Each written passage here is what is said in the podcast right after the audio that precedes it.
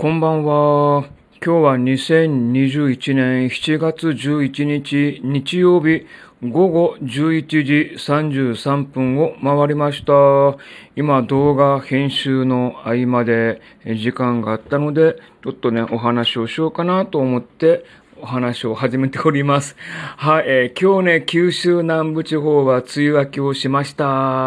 まあ、これからね、本格的な暑い夏がやってきますね。まあ、コロナ禍にねんめの夏ということで、まあ、昨年はね、まあ、夏らしいことをできなかったんですが、今年もね、軒並み、えー、夏祭りが中止。えー、イベントも中止になってるんで、まあ、楽しめない部分もあるんですがね、なんかね、コロナ禍にねんめということで、まあ、楽しめたいな、なんか夏らしいことやってみたいなと思っているところでございます。まあ、何ができるかわかりませんけどね、まあ、ベランダでバーベキューとか、ベランダで流しそうめんとか、なんかね、夏らしいことをね、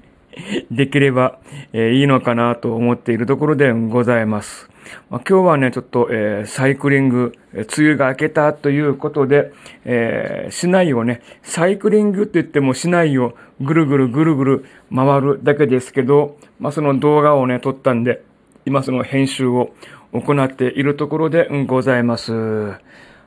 い、明日もね、さんじゅうよんどぐらいまで、えー、気温が上がるというね、予報が出ておりますけどね、まあ暑いからこそね、ちょっとあちこち出歩いて、うんとね、汗をかいて、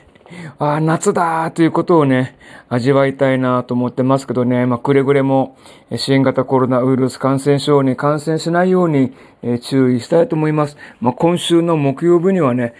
ワクチン接種控えてますんでね、はい、え